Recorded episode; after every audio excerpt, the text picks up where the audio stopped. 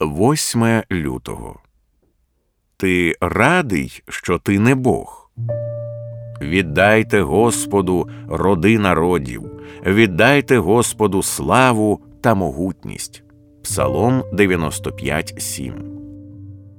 Ось принаймні частина досвіду, який має на увазі псалмоспівець, коли каже Віддайте Господу могутність.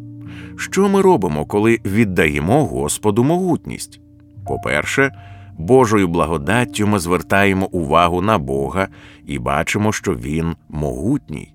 Ми прислухаємося до Його сили, тоді ми віддаємо хвалу величі Його могутності. Ми належним чином вшановуємо цю велич. Ми вважаємо Його силу дивовижною, але те, що надає цьому здивуванню давального характеру, віддайте Господу могутність це наша особлива радість від того, що велич сили належить йому, а не нам.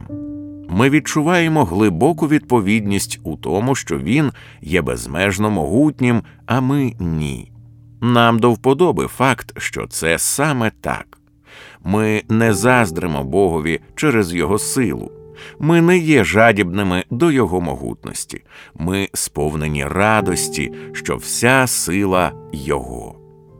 Все в нас радіє, коли ми бачимо цю силу так, ніби ми прийшли на святкування перемоги бігуна, який випередив нас у забігу, і знайшли найбільшу відраду в захопленні його силою, а не в обуренні через нашу поразку.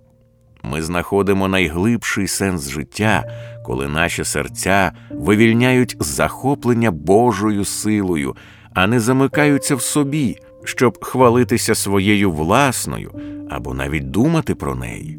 Ми відкриваємо щось приголомшливе, це глибоке задоволення не бути Богом та відмовитися від усіх думок чи бажань ним бути.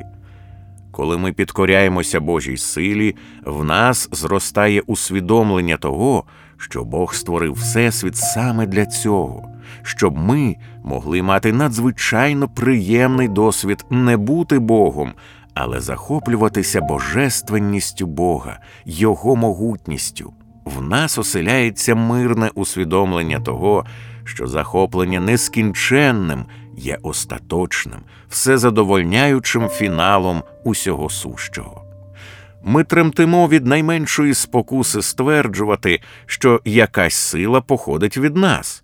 Бог зробив нас слабкими, щоб захистити від цього. Цей скарб ми носимо в глиняних посудинах, щоб велич сили була Божа, а не наша. 2 Коринтян 4.7 о, яка це любов, коли Бог захищає нас від того, щоб підміняти вічні висоти захоплення Його силою, марними спробами хвалитися нашою власною. Це велика радість не бути Богом, але бачити Його.